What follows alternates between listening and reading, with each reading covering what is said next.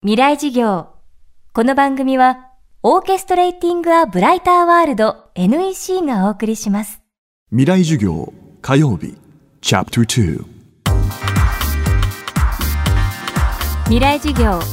今週の講師は社会心理学者心理学博士の山岡茂之さんです。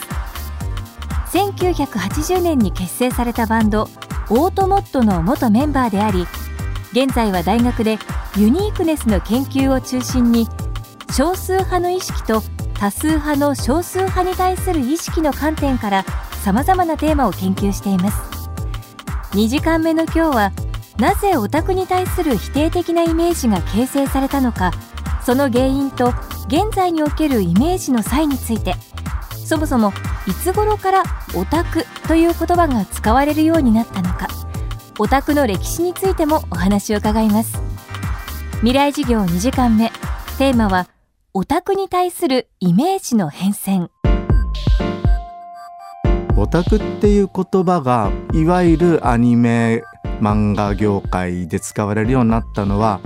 超時空要塞マクロスの中で、まあ、登場人物主役2人がこうオタク何々する人みたいな形で使っていた。およびそのマクロスを作っていた。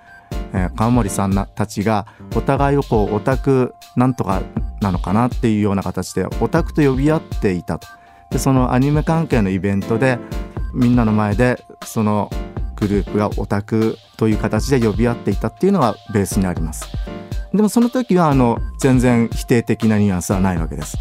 で否定的な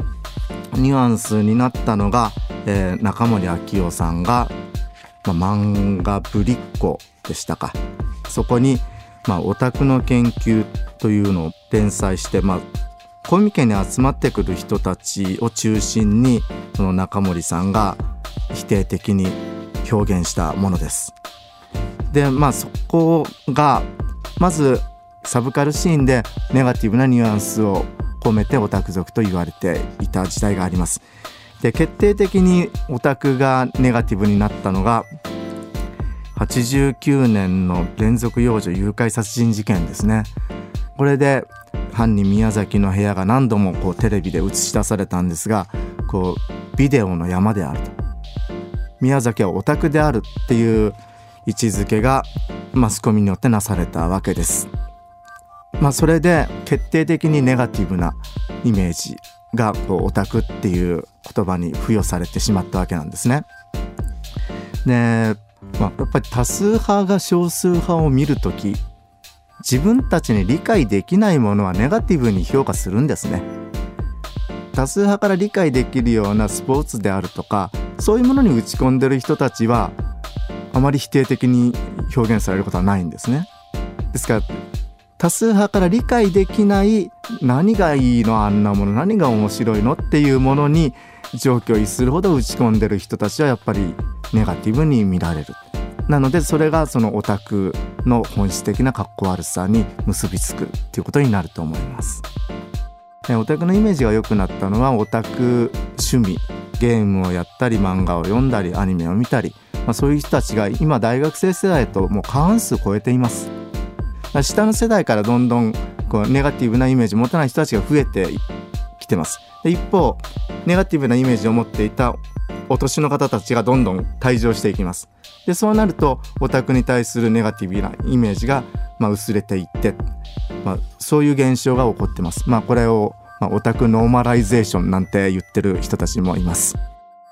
現在ではオタクに対するネガティブなイメージを持つ人が少なくなり一般的にも存在が受け入れられるようになったオタクその背景にはどういったいきさつがあったのでしょうか？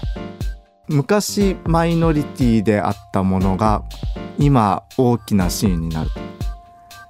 例えばこうウルトラマンでもこう仮面ライダーでも、まあ、親子2世代あるいはウルトラマンなんか50年ですからこう3世代にわたってどんどん継承されていけば否定的な見方もなくなっていきますし子どもの頃そういったものを見て感激した人たちが社会を動かす立場になって自分たちが昔好きだったこと感動したものでそういったものをまた作ろうと。あるいはもっとこう今の時代に合わせたすごいものを作ろうと、まあ、そういう形になってこうシーンがどんどんこう活性化もしていきますしでそういうものを受け入れる土壌っていうのもやっぱり広がっていきます。で広がっていけばそういうものもあるんだねと。昔はこう異質なものに対してもう条件反射的になんだ気持ち悪いと言っていたような人たちもまあそういうのもありなんだろうなと見るようになっていきます。やっぱりやり続けることで人にインパクトを与えるシーンを変えていく新しいシーンを作っていく、まあ、そういうことにつながると思います。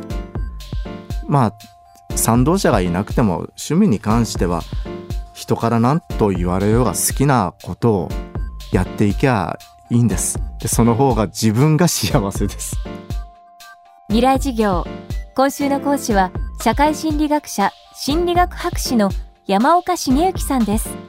今日はオタクに対するイメージの変遷をテーマにお送りしました。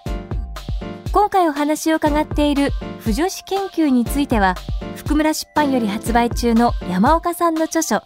不女子の心理学でより詳細に知ることができます。ぜひお手に取ってみてください。未来授業明日も山岡茂之さんの講義をお届けします。